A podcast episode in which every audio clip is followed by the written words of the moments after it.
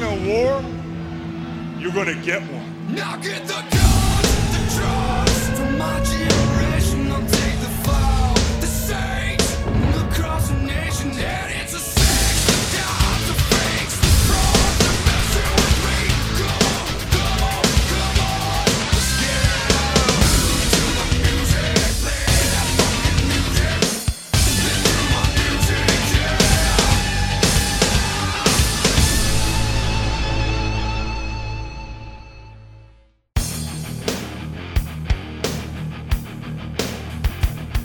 Welcome back to Reliving the War and welcome to the 14th of April 1997. We have an interesting one this week. The WWF are showing matches from their South African tour along with matches taped last week in Muncie, Indiana, while WCW Nitro is live tonight from Philadelphia. Raw is kinda messy this week, and because we are essentially seeing house show matches, you keep your expectations low. Nitro is absolutely jam packed again this week, so let's get started and we'll see what happens. Tony Schiavone announces at the start of Nitro that Lex Luger wants his shot at Hollywood Hogan's world title tonight. So, some big news here to kick off WCW's show. The NWO then come out to take over the announce table, and Kevin Nash says Hulk Hogan is the godfather of the faction. If Lex Luger wants a shot at Hulk, the total package has to go through Kevin Nash first. What's noteworthy here is the solidarity being displayed by the New World Order. It seems all that fighting a few weeks back has been totally forgotten about. Our first Nitro match then gets underway. It's the Barbarian versus Chris Benoit. On Raw, we have a match that was taped last week in the States the Legion of Doom versus the Godwinns. The Benoit match was short but very impactful. Chris started off really strong and he was doing well until Jimmy Hart tripped him up from the outside. This distraction eventually allowed the Barbarian to take control, and we saw this belly to belly suplex from the top rope. Look at the distance that Benoit travelled here. Not only that, the Barbarian went back up the same corner and he tried to land a diving headbutt. Chris moved out of the way, and the Crippler ended up scoring the win with a top rope splash. The Dungeon of Doom attacked Chris afterwards, and Kevin Sullivan pulls off his running knee. Even Jacqueline got in on the action. And after Mongo and Jarrett run down to clear out the ring, Chris says Kevin Sullivan is like the plague and Kevin needs destroyed. The sun is about to set on Kevin's career. Yada yada yada. This rivalry has become an absolute blur to me. On Raw, Jim Cornette calls the action with Vince McMahon this week. Jim Ross and the Honky Tonk Man will call the matches in Johannesburg. The Road Warriors want a little payback for that slop attack last week on Raw, and it starts off with Hawk no selling everything Phineas does. He even gets up after a pile driver in a matter of seconds. As Animal and Henry take over in the ring, it's announced that we'll hear from Bret Hart again tonight on Raw, and we're also going to get another Stone Cold Steve Austin promo. Hawk and Phineas come back in, and you know that thing where Phineas spits in the air, catches it in his hand, and then he rubs his paws together? Well, he spits in the air, and then his own gross saliva hits him right on the head. Good job, Phineas, well done. Hawk decides to do the same thing. He too doesn't catch anything, but at least we don't see Road Warrior Flame landing on Hawk's head. Animal ends up getting a hot tag and he lays out the Godwinns with drop kicks. Owen and Bulldog then come down the ringside and Davey smacks Animal with a title belt. This allows the Godwinns to win the match. Absolute cack. I enjoyed Nitro's opening match more, even though it was way shorter. We go to South Africa next for Triple H versus Jesse James. On Nitro, we have Hector Guerrero versus Dean Malenko and Juventud Guerrera versus Rey Mysterio Jr. As Dean and Hector make their way down to the ring, reliable source of information Tony Schiavone says some sort of announcement regarding Eric Bischoff's status will air on WCW Nitro next week. Apparently, it's big news, and yeah, I'm intrigued. I wonder what it could be.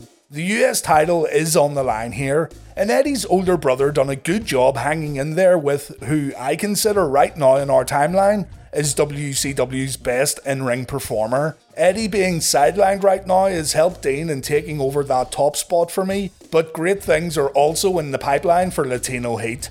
Dean was constantly one step ahead of Hector here. His transition from a double underhook powerbomb into the Texas Cloverleaf was as smooth as butter, and Hector had no choice but to give up. Dean retains the US Championship. Dean won't let go of the hold after the bell, and this prompts Eddie to make an appearance. Dean and Eddie exchange words. Eddie says if Malenko keeps this up, he's going to see a side of Guerrero that Dean won't like. And Dean said he already knows what Eddie is all about. Eddie checks on his older brother just before Nitro moved on to its next match Mysterio versus Juvi. The Philadelphia crowd chanted ECW during this one, and it had all the high flying action you'd expect from these two. Check out Mysterio's over the top rope head scissors. Jesus Christ. I can't work out who got hurt more during this move, but it looked great. This powerbomb from the apron also looked good. Have a look at this backflip too and the precision in Rey's landing. He was inches away from smacking his head on Juvi's back, but he made it just fine. And then the torque on the West Coast pop. Absolutely ridiculous. Great, great work here from the cruiserweights. Just when you think you've seen it all, these guys always impress with something new. I do really like when the WWF and WCW give different backdrops to their weekly shows with unique venues, but the WWF tapes always look awful. The Toronto and Berlin episodes of Raw also suffered from this kinda unrefined video that lacks the sharpness we'd usually see in their USA shows. Even some of their USA shows had bad video feeds, and this was where Turner was head and shoulders above the WWF. For a while, anyway. A benefit of the network owning the wrestling company, I guess. There's problems with the audio too. JR and Honky Tonk Man can't be heard until the last few moments of the match, meaning you're gonna watch this one with practically no commentary. That mad bastard Triple H pulled off two chin locks too. One, two. He's usually not one to walk the line when it comes to the locking of the chin, but he must have thought he was safe in South Africa. Little does he know, we're always watching. Double J gets out of the second chin lock and he begins acting the maggot, so Triple H puts him down to the mat again. Hunter misses a top rope attack, and this allows James to act the maggot again. And just as the commentary audio begins playing over the match, the honky tonk man decides to get up and give Double J a little payback for refusing his services a few weeks ago. Honky grabs Double J's leg and he gets in a cheap shot while Chyna distracted the referee. And Triple H wins with a pedigree. There's absolutely no reaction here at all. Double J grabs a mic and he says the honky tonk man's protege is apparently coming after him at In Your House later this week, but Double J wants to fight the honky tonk man right now. Honky teases it, but he won't get in the ring. Double J holds a sign that says chicken, a sign that loads of people have in the arena for some reason, and it actually looks like an advertisement for a fast food restaurant or something like that. Hopefully, someone in the comments can clarify that, but I don't really care either. Nothing special at all except the novelty of the match being held in a different country. Before the Nitro matches take place, Luna Vachon shows up, cutting her first Nitro promo since arriving a lot of weeks back. Luna says she's the number one contender for the Women's Championship and she's gonna take that belt away from Madusa. Only problem here is that Madusa isn't the Women's Champion. Fuck's sake. Still, Madusa and Luna will finally meet in the ring at Slamboree on May 18th. We have Rocky Maivia versus Savio Vega next on Raw, and we have Lane Carlson versus Ultimo Dragon and Syxx versus Prince Iaukea on Nitro. Lane Carlson would be better known as Lenny Lane. He's getting a shot at the TV title tonight, and he's not winning it either. Even though he made an appearance on Nitro previously, this is his debut WCW match. There's a couple of timing issues here, and you can see Dragon getting a little annoyed when things aren't going smoothly. He almost takes Lane's head off with a dropkick, and to show he means business, Dragon applies a chin lock. The absolute savage. Then Lenny's famouser doesn't look good, but he recovers with a good looking bulldog. He gets a little brave with a senton from the top to the outside, and, well, he, he just kind of falls over, doesn't he? Larry Zbyszko wonders what's wrong with Lenny's face as Dragon replies with a plancha, and then Sonny Onoo gets in on the action. Lane takes a few kicks before getting thrown back in the ring, and Dragon modifies his top rope Hurricane Rana by switching to a head scissors. Dragon then performs the Tiger suplex, and that's it over. You could feel Dragon getting a little more aggressive during this match, and Carlson Lane here would have to wait until August before getting another Nitro match, a 3 on 1 match against the Giant, and a 3 on 1 squash match against the Giant. I'm very interested though in the next Nitro match, Syxx versus Prince Iaukea. We have heard time and time again that Sean Waltman was once Vince McMahon's measuring stick, If Sean couldn't get a good match out of someone, then that person simply didn't belong in a wrestling ring.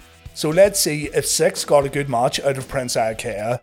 Waltman starts off by adding a little more pressure to a side headlock, and after getting hit with a shoulder block, the Prince pulls off a head scissors from a handstand position. He then hits an arm drag takedown perfectly, and this gets followed up with a drop kick. So far, so good.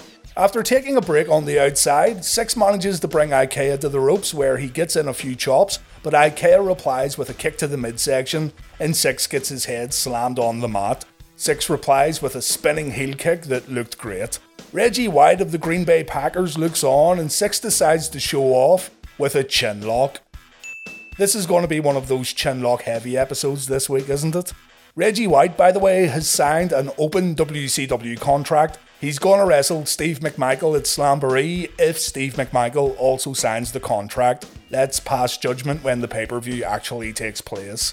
Iaukea gets out of the chin lock, but he misses a top rope crossbody. Syxx makes the Prince pay with his corner kick combo, and it looks like Waltman got Iaukea right on the nose here. Syxx then hits the Bronco Buster, but he gets a little too confident and he misses a top rope senton. Iaukea then begins building a comeback. He brings Syxx down with a chop followed by a back body drop. The commentators think the Prince has it in the bag after hitting a springboard clothesline, but Waltman kicks out of the follow up pin.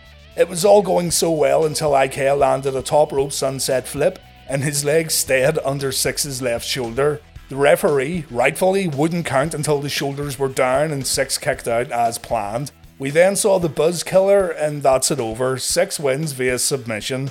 This match was fine. Syxx did get a good match out of Prince Iaukea. It was a shame about the sunset flip, but it's kinda nitpicking too and putting Prince under a microscope that others don't get put under. It's a decent TV match here on Nitro. Rocky Maivia versus Savio Vega then. Boy oh boy, it's the longest match on Raw. We go through the usual locks and holds with both men trying to get an advantage but coming to a stalemate more than once.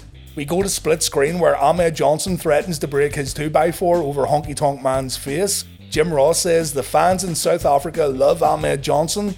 Ahmed says he loves them too. And Honky Tonk Man just has to get in the last word. matchup. Ahmed, Ahmed, you're going down. You always have to get the last word in. We go to split screen again where we see the WWF getting featured in the New York Daily News. The commentators don't talk about the split screen at all, and I think this is something to do with the awful audio dub during this episode of Raw. Everything is just off. Plenty of arm bars from Rocky Maivia in this one. Savio applies the dreaded nerve pinch before transitioning into a chin lock. The chin locks just keep coming and coming this week on Reliving the War. And just as Rocky performs a sunset flip, we lose the commentary track again and we're forced to watch the match without Ross and Honky Tonk Man. Farouk shows up before we go to commercial break. It's good to see him back. And when we return, Savio has the nerve pinch applied again. Rocky fights out, but he gets put down with a spinning heel kick, and Savio goes for the fucking nerve pinch for a third time. Well, you know what that means. Savio Vega nerve pinch. Farouk begins shouting orders at Savio and Rocky takes a kicking on the mat. Crush starts directing the stadium security too. Something was going on with fans at ringside, but we don't get to see what it was. Nerve pinch number four, I'm not even kidding. Holy shit, more nerve pinches from Savio Vega. Rocky's nerves must be absolutely wrecked. That boy's gonna need a few benzos after this one. Savio puts a foot on Maivia, but Rock kicks out. Savio decides to kick and punch Rocky while he's down, and fuck it, I'm out. That's bullshit. Nervous breakdown. Five times, five fucking nerve holes in one match. Rock finally begins firing back with a crossbody attack, but Savio kicks out of the follow up cover. Savio puts Rocky down with a chop to the throat. Rock then gets tripped up and pushed to the mat and go. I fucking dare you to do it again. I dare. He done it. He actually done it. Oh my god. Nerve, uh, Savio, uh, I don't know what to say. This sucks. I don't think there's a problem with the commentary audio at all. I think JR and Honky Tonk Man fell asleep, or they went for a toilet break, anything to get away from this. I'm sorry, I can't watch this anymore. Rocky makes a comeback with a few right hands, he lands a slingshot, and we see his trademark punch combo followed by his trademark dance. Savio misses a sidekick and Rock lands a fisherman suplex, and then the rock bottom. Not sure if this is the first one ever, but I'm pretty sure it's the first time we've saw it on Reliving the War. I could have missed it previously though. Savio kicks out of the rock bottom, what a guy. We then see a shit DDT. Rock hits his flying crossbody, but Savio manages to counter the shoulder breaker afterwards. Vega grabs the tights, and Savio Vega beats the IC champion in a non title match. The Nation attack Rock afterwards. Ahmed Johnson runs down for the save, and poor D'Lo gets whacked with the 2x4. And yeah, absolutely terrible. Raw has not been good at all so far. The WWF go back to the States for a Stone Cold interview while Ric Flair, Roddy Piper, and Kevin Greene cut a promo on Nitro. The Nitro promo lasts for 5 minutes, which doesn't sound long, but trust me, it is, especially when you get used to 3 minute Nitro matches. Let me condense this one down. Roddy Piper calls the NWO a bunch of gorillas and he calls them stupid, and he says he, Flair, and Greene will take on the whole faction at Slamboree if they need to. He then says the NWO are a bunch of guys in spandex jumping out of the closet. I'm not joking, by the way. He says he and Flair paved the way by main eventing the first Starcade and the first WrestleMania.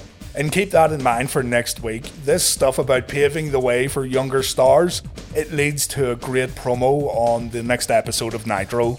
Piper then gets a chance to breathe when Mean Gene goes to Kevin Greene. The big man says he done everything that Hulk Hogan said. He trained, he took his vitamins, and he said his prayers. The advice worked for Greene, but Kevin's still pissed off that Hogan turned his back on the same people he gave that advice to. Greene then compares the NWO to rookies of the NFL, guys who show up for a paycheck but they won't put in any extra work.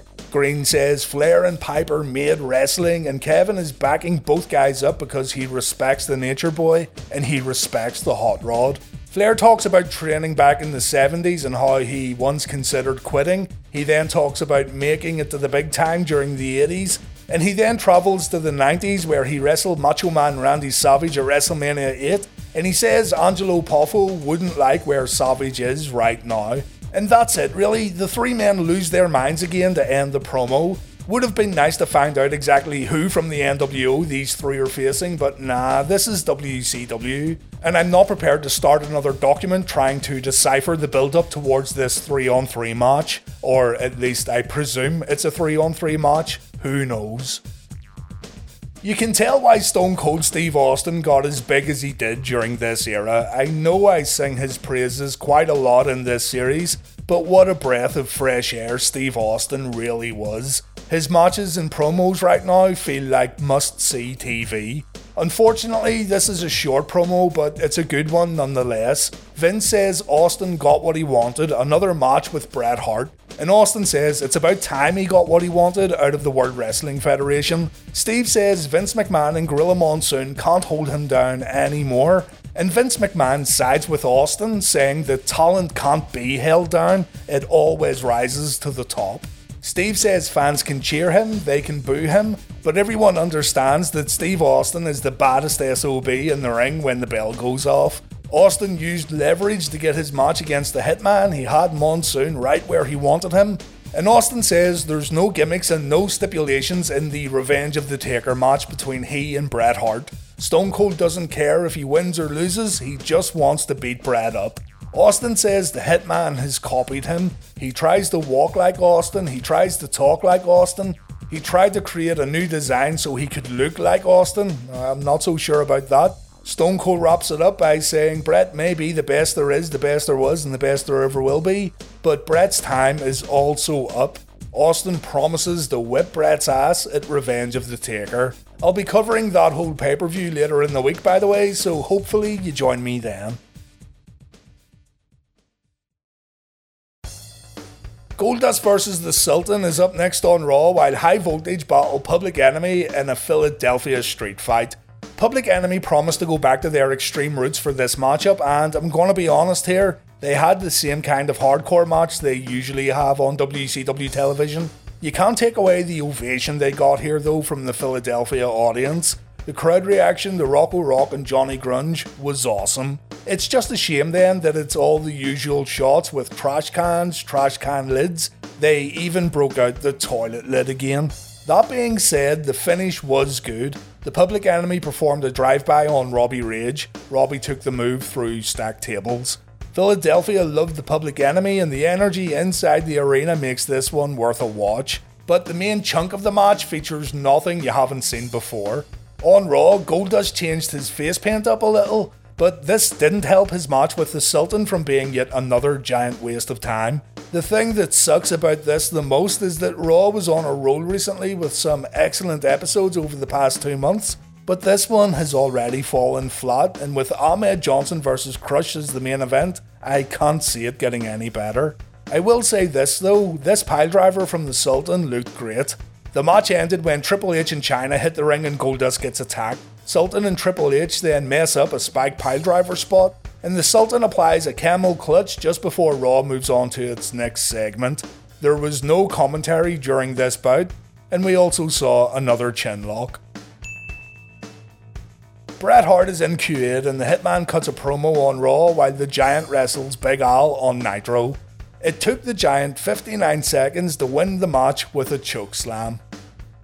Moving on, the Bret Hart promo cuts between backstage footage and in ring footage. Bret says he's honoured to wave the Kuwait flag, a flag that stands for honour and pride, and the Hitman is proud to still be a hero to fans all around the world.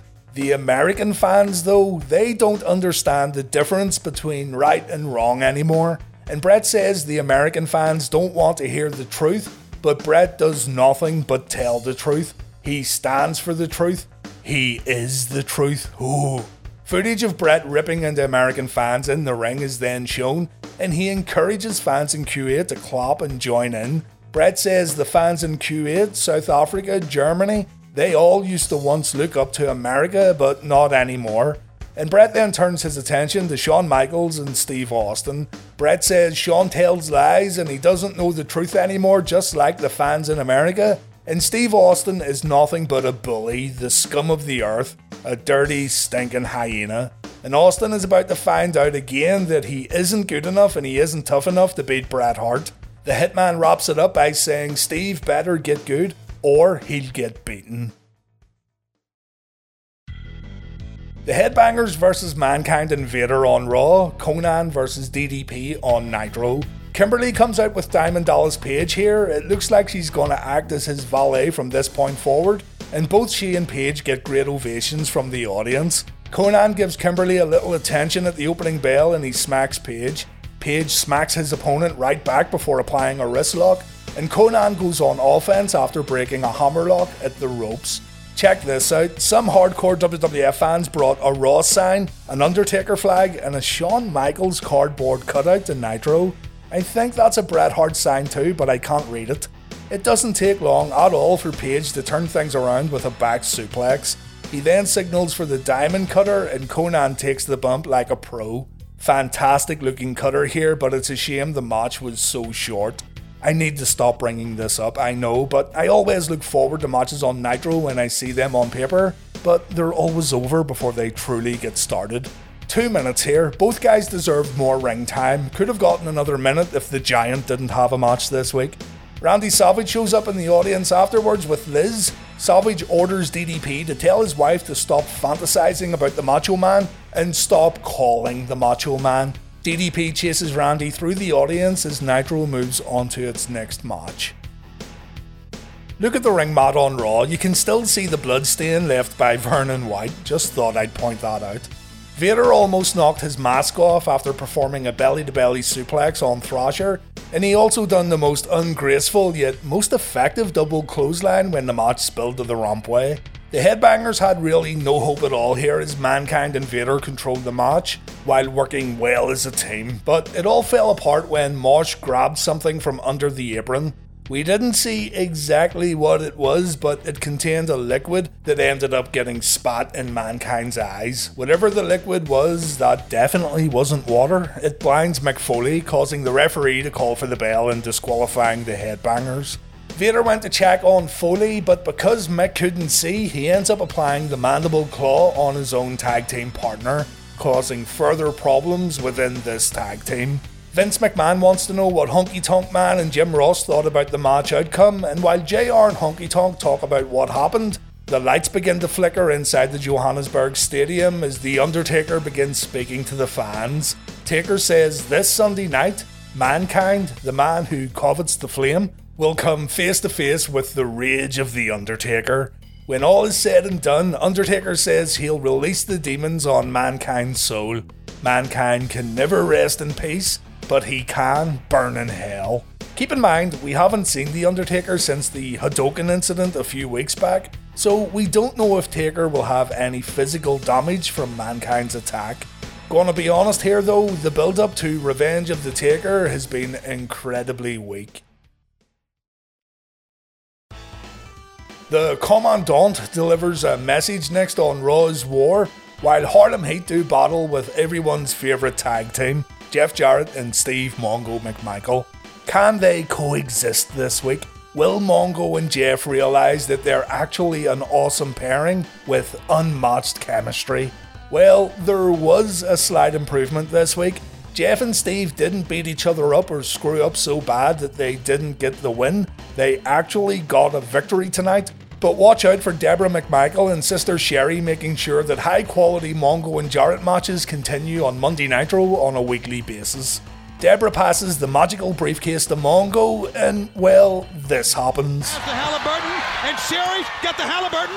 Sherry, oh, watch out! Oh, ah, Deborah fails at holding Sherry in the corner, and when Sister Sherry grabs Deborah, Mark Curtis decides to disqualify Harlem Heat, and then uh, just watch. Halliburton! Oh, for crying out loud! I want to give Sherry a pass because it's Sherry and she's awesome, but it's hard not to laugh at that one. Mongo and Jarrett promo time. They should have their own segment at this point, like Piper's Pit or Chris Jericho's highlight reel. Because Reggie White has signed on to wrestle Mongo at Slamboree, the problems between Jeff and Steve take a backseat here as Mongo spends his mic time tearing into Reggie. Steve says he has signed the contract to wrestle Reggie at Slamboree. Mongo calls Reggie a sellout, and this gets a great pop from the audience. Reggie White went to the Green Bay Packers from the Philadelphia Eagles in 1993. When Mongo says Reggie is all about the money, the Minister of Defense jumps into the ring and he squares up to the Horseman. Mongo decides the best course of action here is to spit in Reggie's face. Reggie sees red, and Mongo gets tackled to the ground before security break things up. The thing is, though, this all gets a great crowd reaction. I enjoyed this too because it wasn't the same old Mongo and Jarrett stuff we've been seeing for months at this point. Still, that briefcase spot though, my my my. On Raw, the Commandant says absolutely fuck all of interest, nothing. He rips into Americans just like Bret Hart. Commandant says he and his commandos will soon enter the WWF battlefield, and the Commandant promises to show dominance and superiority not only to America, but to the rest of the world. He says he's going to show liberals of the United States and South Africa the error of their ways. Might is right where there's a whip, not will where there's a whip, there's a way. And if the Commandant and his South African Truth Commission have to beat the truth and the non believers, then that's exactly what's going to happen. We have made it to the end, guys. Kevin Nash versus Lex Luger on Nitro, Crush versus Ahmed Johnson on Raw. Let's get the Ahmed versus Crush match over with and we can pretend this episode of Raw never happened. We have D'Lo and Farouk at ringside once again. Ahmed doesn't move after taking a shoulder block, and this really feels like the start of a house show match and not a TV match. Ahmed tries to shoulder block Crush, nothing happens, but both men go down after shoulder blocking each other. Crush then leaves the ring to waste more time. He gets a little advice from Farouk. Ahmed chases Crush back into the ring, and a flip by Ahmed gets followed up with Crush getting sent to the outside again. The time wasting is off the charts here. Crush wants even more time to do nothing when he calls for a timeout, but it was all a ploy to send Ahmed to the outside. Fuck this, I already hate this match. All that can save this is more chin locks or chin lock counters stopped a bit prematurely. D'Lo attacks Ahmed on the outside and Crush brings his opponent back in with a suplex. Three leg drops from Crush follows. This is prime chin lock time right here, folks. I'm a master in this kind of thing at this point. But no, Savio Vega comes out, and Savio's presence somehow affects Crush's train of thought. Instead of doing the right thing and doing a chin lock, we see Another nerve pinch on Monday Night Raw. Holy shit. The Nation of Nerve Holds. Savio and Crush may have started a new thing here on Reliving the War, getting on everyone's fucking nerves. The moment the nerve hold gets applied, the commentary team disappears again. Ahmed shows he has nerves of steel when he breaks free and he performs a scissors kick, but normal bullshittery resumes when Ahmed goes for an elbow drop, and, well, this happens. Faarooq's just like, I want to go home. Crush hits a pile driver and he keeps things exciting with a sleeper hold. This stays in for a good bit of time, and just when Ahmed was about to break the hold, Crush grabs Faarooq's belt and Johnson gets choked behind the referee's back. Crush then applies a rear naked choke. We go through the whole lifting the arms up five times rigmarole, but Ahmed comes back to life and he gets put right back down with a knee to the midsection. The commentary comes back as Crush lines up a hard punch, but Ahmed counters with a wheel kick. Crush gets up and he goes for the kitchen sink again, but Ahmed counters with a pin. With mercy, the match ends. Thank you, sweet Jesus. Faarooq then grabs a mic and he challenges Ahmed to a match. If Ahmed can beat Savio, Crush, and Faarooq, then Faarooq will disband the Nation of Domination. The cameras cut away before we get an answer from Ahmed, but that's a match that doesn't happen at Revenge of the Taker. It happens at the following In Your House event, A Cold Day in Hell. We go back to Vince McMahon and Jim Cornette, and Cornette is sweating buckets after watching what has to be one of the worst episodes of Raw we have had the pleasure of witnessing here on Reliving the War. Vince runs down the In Your House matches, and I honestly feel like I need a drink after watching this show. Lex Luger has to beat Kevin Nash tonight if he wants a shot at Hollywood Hogan. So the Four Corners match at Spring Stampede, forget about it. The NWO call the shots here, even though Eric Bischoff is still, in storyline, suspended. Nash brings out the whole NWO with the exception of Hogan and Hall. Hall is still working through his personal issues, and Hogan is still working through his mountains of Ted Turner's cash. The NWO surround the ring as Big Sexy goes to work in the corner. Nash throws Luger to the opposite turnbuckles, but Lex dodges the follow up attack, allowing Luger to go on offense. It doesn't take long for NWO members to get involved, and Nash takes advantage with a big boot. Philadelphia is NWO country for sure, as Nash gets a great pop here. Nash hits his signature sidewalk slam next, and he follows this up with Snake Eyes. So we've had corner attacks, uh, the big boot, sidewalk slam, snake eyes. We don't have many Kevin Nash moves left here, do we? No hair flick this week, that hair is in a tidy ponytail. Ted DiBiase looks out for Sting as Kevin Nash hits a short arm clothesline. Lex then gets choked at the ropes and Nash follows this up with a middle rope teabag attack. So good was this teabag action that Nash has an imaginary smoke after the move. Shit Sting gets spooked by the cameraman just before Nash hits an elbow drop. Kevin then chokes Luger in the corner with his boot. And that's it. I don't think Nash performs any other moves except the jackknife. This means, yeah, Luger goes on offense. We see the running forearm. And that's it over. The New World Order hit the ring and the referee calls for a DQ finish. Lex wins in the Nitro main event. DDP comes out to save Luger, but there's too many guys for Page to fight. The Giant then slowly makes his way down to the ring, and the roof comes off the arena when Sting shows up with a few spare baseball bats. Sting throws bats to Luger, Page, and Giant. He then slowly makes his way into the ring, and he lets Kevin Nash swing a lead pipe before taking a shot. Sting begins cleaning house, the crowd goes wild, and when the other babyfaces jump in, the NWO get out of harm's way. This is how Nitro ended this week, at least it wasn't another cliffhanger.